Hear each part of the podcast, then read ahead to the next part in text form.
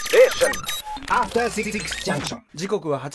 時45分です TBS ラジオあごめん撮っちゃった熊いいんですよ。田いつもこれやってる Yes、TBS ラジオキーステーションにお送りしているアフターシックスジャンクション。えー、ここからは番組の意識向上のために、各界から有能なコンサルタントを招いて有益なアドバイスをいただくザ・コンサルタントのコーナーです。えー、月曜日のコンサルタントはこの方です。スーパーササダンゴマシンです。よろしくお願いします。どうもいらっしゃいませお願いします。よろしくお願いします。あのーですせっかくマスクマン体格がいいねマスクマンが2人いるということで、あのー三角締めさんにも実はスタジオにね横に残っていただいておりますはい、も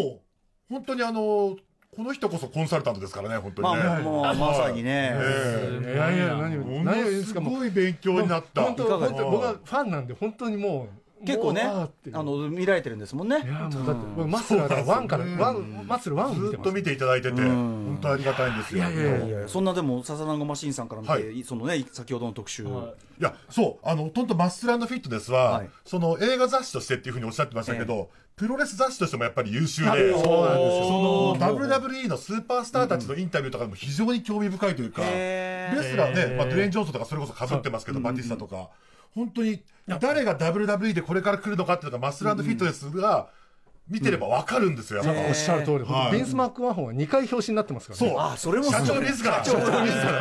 長がね社長自らステロイドを打ちまくりトレーニングして、はいどううちも。あ、そう、あ、そう、そうなんだ。お驚いたかなんだらはいはいはいすごいはいそうでも本当にでもはい他じゃ載ってない角度のね記事がっていうのは本当にね、いやっていうことですそもんねうなんです虚実の皮膜をいろいろ超えた上でさらにこうファンタジーも乗っけてくるっていうだからハルクのインタビューとかも成立するっていうなるほどね先ほど失礼いたしました私もいやいやいやすごいですいやいやいねや。 CG CG だと CG だろ CG のツッコミですよ本当正しいツッコミですよはいはいといったあたりであのぜひあの三角締めさんもお付き合いいただきあ、すいません。はいはい、よろしくお願いします。ザコンサルタントのコーナーでございますはいはいということではい今回はですねはいあの我々が常々提唱しております熊崎アナのヒールターンについていよやーねく考えてみようとよく考えてくださったんですはかいテーマでま今たね日はまたちょっと再考してみようと思ってパソますコンパソコンで、はいえープレいきますよゼンできますからねプレゼンはいまずそもそも我々がなぜですね、アトロクを聞きつけてもらうために、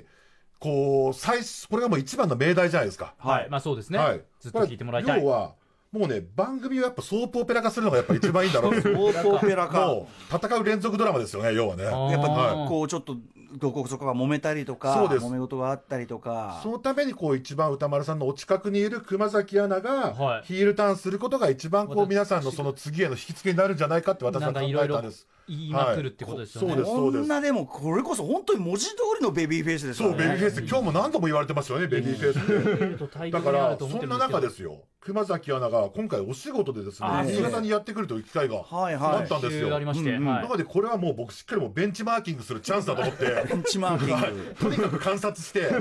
どこに何かこうヒールターンのきっかけがあるのかってことをね、えちゃんとマジっこすう、ずかえあの時そんなこと考っえてとらっ見してゃったんたでんですすかよ。これはあの実況のお仕事です実況の仕事でそう翌日実況でね帰るだけだったんですけれども、笹団子マシンさんにいろんな新潟のおすすめそうなんのですよこれいいですよねはいそのお交寿流司はとねかラーメンとか連れてっていただそきましてう。で、まずですね、こはいうやってまず新潟市の立ち食ういわー寿司弁慶で、お任せ握り8貫を食べ、もうこの頃まあ笑顔ですよね。で、その後ちょっと腹ご腹を空かせるために、またもう一回新潟コーヒー問屋バロックというところで腹をすかせるため にやっぱ連食する、やっぱはしごしたいじゃないですか。はいはい。もう楽しそうですよこれ楽し楽しかったし美味しかったですし、熊のラテを飲みました。ね熊あのおしゃれななんていうのこう、はい模様をね描くやつですよはい、で、その後ですね、燕市というところに車で1時間ほどかけて移動しまして、ぱい食大きな餃子と背脂たっぷりの中華そばをうん食べて、結構これもう、やっぱあからさまに食べること嫌がるのかな、みたいうな。んちょっと表情がね、はいちょっといやもう正直にもうおお寿司の段階で腹満腹だったんですよ、うんですけでど、もで1時間の移動でも 結局文句一つ言わずに、この人おー完食したんですよ。いやでも美味しかったっていうこのれはありなかなますか見上げた若者だなと私やっぱ思ってしっかりしてますうんはい、やっぱベビーフェイスなのかなとはいやっぱベビーフェイスそうです思よって、えでえもその後ですね、はい夜に律儀にですベビーフェイスですから、はいちゃんとお礼の LINE が来たんです出よました、はいこれまた可愛らしいあれですねありがとうございますびっくりマークびっくりマーク本日のお礼は必ずさせてください小さいつ、うんでびっくりマーク4つ これね俺何のことなのか一生懸命考えたんですよ、つまり熊崎アナ、はい悪役になる決意をこんなに固めたなそうじゃないただのお礼でしょ誰がどう見てもただの期待に応えてくれるかもしたんだなっていうふうにすげえな。思ったんですよねすげえな。これ以上まっすぐなお礼ないでしょうよいやいやなんかや黒崎アナなりのなんかそういうまさかあのラインがこんな感じに受け取られてことるなだんとて。思っはいて、はいやっぱり僕ちょっとやっぱ熊崎アナのヒールターンについて真剣に考える必要があると。改めては改めてい、思ってこのようなねちょっと分かりづらいんですけどマトリックスをほうほうほうはいまポジショニングマップを作ってまいりましたこれはヒールのまずこれねヒールレスラーを構成する要素縦軸はがいこれレスリングスタイルファイトスタイルなるほど横軸がちょええっとマイクのマイクパフォーマンスの種類なるほどで、まず簡単に言うと、今、よ種類4つあるんですよ、ヒールターン。1つ目が、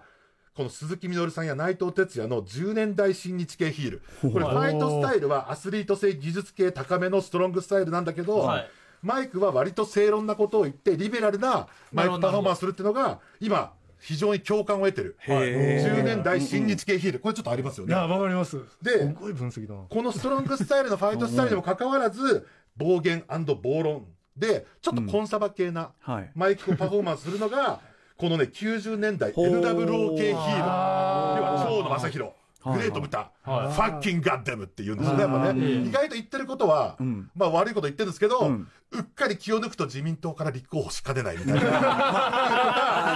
社の、会社の株式を多く保有してるとか、団体の。まあまあ長野さんはねしっかりされた方そうでだ司会の毎日の司会やられてるぐらいですかそう武ら藤さんも団体の社長をやられたりとかしますから、うん確かに確かにうん実は一番コンサバなんですよ、団体では。なるはほどなるほど。い、でそうそれに対して、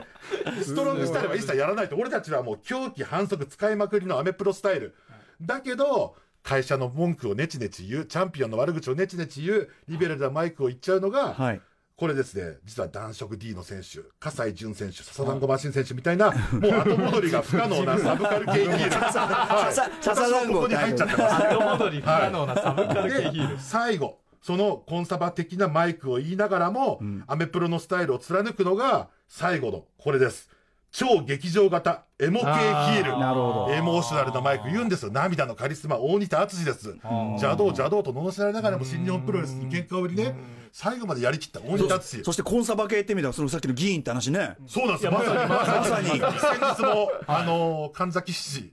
市長に立候補して落選されましねたからえはいうっかりするとはいそういう立候補とかしちで、ゃこうの間僕が言ってた WWE の中村慎介選手、ヒールターンしましたけど、はい実はポジショニング的にはここに入ってるって僕は分析するんあそうですかもう反お則、ー要はレスリングスタイル捨てて、そう、反則をした急所攻撃をもう集中して、ええ急所攻撃するし、あんまり英語で細かいニュアンスのマイクアピールができ、アジテーションができないから、はいはい結構シンプルな英語でうんうんうんまとめるっていう、要はここの大仁田淳にこれからヒントを得て、なんかストーリー進めていくんじゃないかって僕は分析してるんですよ。ほうだからトレンドは実はここなんですよね。なるほどそこなんだ。だって歌丸さんが割とこうストロングスタイルかつリベラルな立ち位置にいますかうんはらい、熊崎くんはその真逆の、こ対極のの超劇場型のエモ系ヒール。大仁田さんですかそう大仁田イズム多分やるべきなんですよ。なる僕は大仁田イズムは確いかにでもはいあと体張ったりもねお風呂入ったりとかおできますし、本当電流爆破受けた後のこう涙のマイク、絶叫系マイクみたいな。多分いいんですよ。でちょちょっと想像つく感じもしますよね。つぶらな瞳。つぶらな瞳。いやつきませんよ。でも大仁田淳だってもともとめちゃめちゃベビーフェイスだったんですよ。そうですね。はい。こうそこだからもうまさかのヒールターンでだすかからら。めちゃくちゃなことやるんだけど。ど、その泣いてたりとかして、そうちそうゃそんうとその根っこの純さみたいのがある感じみたいなさ、出せればいいそんうでん、すか。そういう、だからそれはいけるわけよ。ゆくゆくは参議院議員ですよ。なるほどそれは。まあでも、明治大学ってのも一緒なんですよ、実は。あ、おだ。はー意外といや、でも全然この感じだったら議員もね、いけますい。し、いけますよ。ね。なんのでも、何のちょっ回となんです大仁か。田淳のスタイルってわからないですよね。あそうですそんね。なはいあねの、電流ちゃのんイメージはありますと、けど。熊崎さんのためにですね、大仁田淳の大仁田劇場を知るための最良テキスト、ワールドプロレスリング実況アナウンサー二大受難誌ビデオパック日本から出てるこの 二大受難 DVD 私今日持ってきましたんおで、ーありがとうございますこれお貸ししますんこで。れを私が見てこれでも、勉強して。でも、あのね、本当は柔軟さする方なんだけどね。ジュランスあの普本通当はね絡まれるレスラーに絡まれるのが、そうですアナウンサーなんですけどアナウンサーですラップの対価とレスラーにどんどんこれ見て絡んでもらうっていう絡む側のアナウンサーに僕はなるっていう方向性で。熊崎さんもじゃあこれで勉強してきてください。おわか願りいまししますた。ちょっと来週まで確実に見ておいきます。願いいたしまはす、いはい、ということで、スーパーササダンゴマシンさん、ありがとうございました。ありがとうございましたこれまた熊崎くんのそとこ取っちゃった。あもういいです。 After Six Junction.